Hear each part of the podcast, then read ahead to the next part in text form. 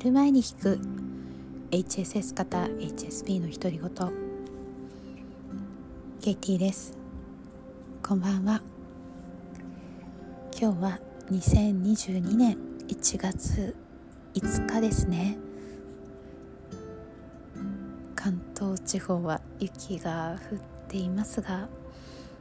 皆さん帰宅される時大丈夫だったでしょうか。私は娘を学童に早めに迎えに行って帰ってきました。うん、最近ほぼほぼ家で仕事をしてるので、まあ、通勤のトラブルとかはなかったんですけど、寒いですよね。前回娘の話をすると言って終わったので、娘の話からしたいと思います。あ、あの娘がスキーに初めて行った時の話なんですが、まあ、にねんまえにあの帰省した時はまだ保育園だったのでソリをすべて遊んでたんですけど、今回は初スキーをやってみようということで、あのスキー場で、えー、ウェアとスキー板とか靴をレンタルして初めてスキーに挑戦したんですね。で、スキー場で子供の練習用のコースがあって、で、あのー、そこでやってみたわけなんですけど、結構夫が ス, スパルタであのいきなりこう滑り始めたらあの手を離したんですね。で、そしたら当然転びますよね。で、転んで、あのー、もうやだって、なんでこんなことしなきゃいけないんだ、帰りたいってなったんですよ。で、えっと、実はその前にスキーの前に自転車に乗る時も結構大変で、まあ、自転車も多分乗れる子はもうよんさいぐらいから保育園のうちから乗れてたわけですよね。乗れてたんですけど、うちはそもそも自転車をあのもらったんですけど、もらったのも結構遅めだったんですけど、あの、うん、でやっぱり転んだりするのが嫌で、結構乗るのにかかったんですよね。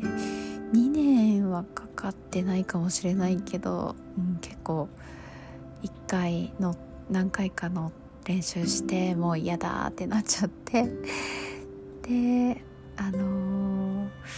そうこうしてるうちに元ちびっ子が乗れるようになってしまって、なんかちょっとプライドが傷ついたりとかいろいろあって、で、なんか急にあの いちにかげつまえに急にスッて乗れるようになったんですけど、もうこのまま乗れないのかなって思ったぐらい結構スローペースで自転車に乗れるようになったっていう出来事があって、だからもうスキーもなんかあのその転んでもう嫌だってなった時に、あのこれで諦めるのかなって思ってたんですよね。で、まあ、帰省してた間だったし、あの多分そのいっかいだけしかスキー場には行く暇がなかったし、あ、もうこのまま終わるんだなって思って、まあしょうがないなって、あのあんまり無理強いさせるのは好きじゃないので、もう嫌だ、そこまで嫌だっていうんだったらもういいやって思って、あのロッジの方に歩き歩いてたんですけど、私先にあのパパとあの娘があの、まあ、私写真撮ってたのちょっとロッジの方に近かったんで、そしたら来ないんですよね。振り返ったらあれと思って、でどうしたのって言ったら、なんか夫があの滑れるようになるまで帰らない嫌だって言うって言ったんですよ。ほんと数分ものの数分後に数分前にはもう嫌だ、こんなことしたくない、帰るって言ったのに、その間にできるまで帰らないってなって、でびっくりしたんですよね。ああ、そんな急にそうなるんだって思って、で結果的に最後は滑れるっていうあれでもないんですけど、まああの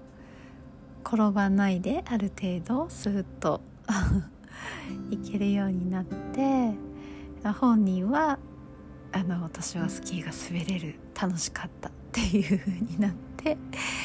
帰ったんですけど、で帰る時にあの一回諦めたのになんでまた頑張ろうと思ったのって聞いてみたら、あのこのまま滑れなかったらまたじゅういっかげつ滑れないまま過ごすことになるって思ったって言ったんですよね。まああのね、じ自宅のそばではなかなかスキーはできないので、ま、また帰省するってなったら、あの今年の年末に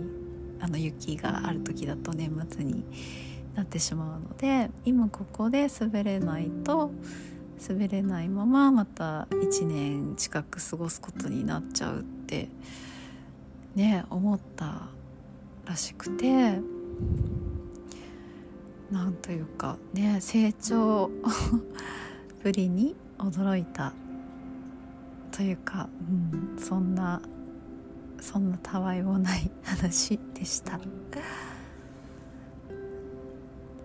はい、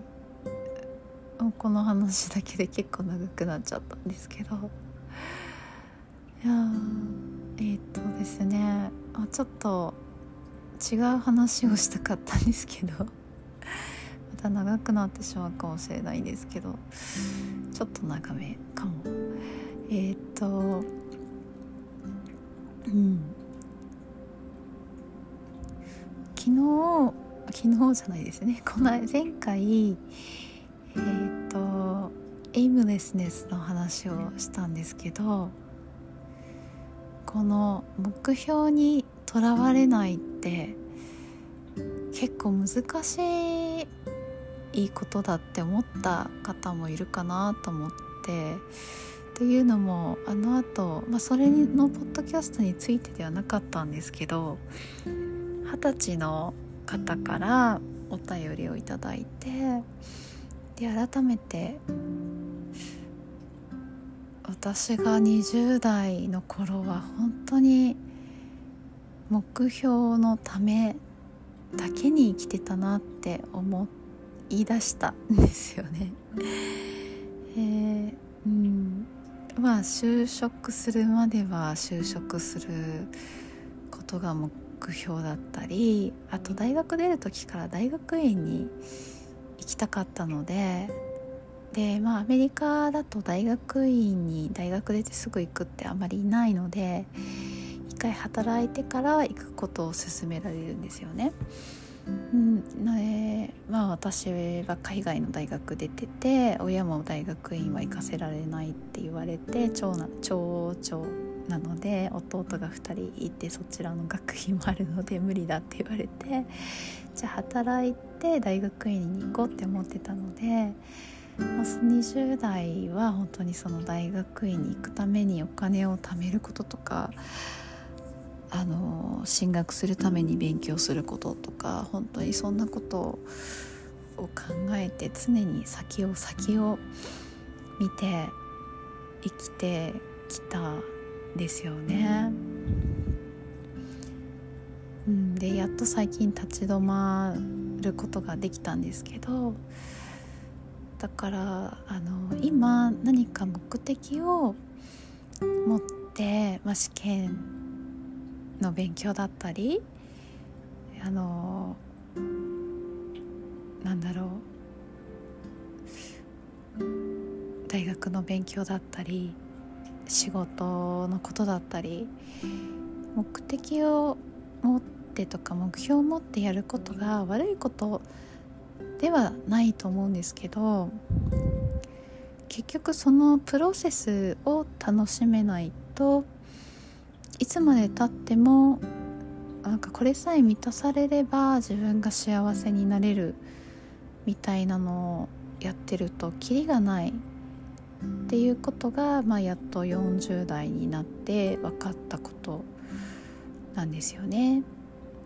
別によんじゅう代になったから分かったというわけじゃなくて、たまたま私はよんじゅう代になって分かったんですけど、だから、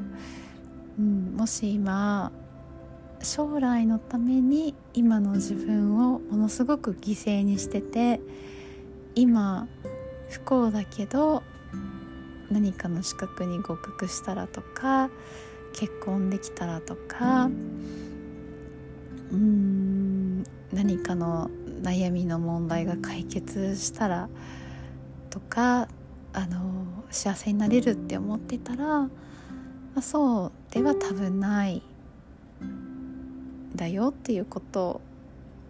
を、うん、なんだかお話ししたくなりました。はい、えっと長くなってしまったので、またあの次回に持ち越しますが、私も生きてる目的がよく幸せになるためっていう言いますよね。で、まあそれは合ってるんですけど、私にとっては幸せになるために生きてるんじゃないだなって気がついた話を次回したいと思います。今日もあのとても寒い日ですが、皆さんお体にどうか気をつけて、明日もあなたがあなたらしくいられますように。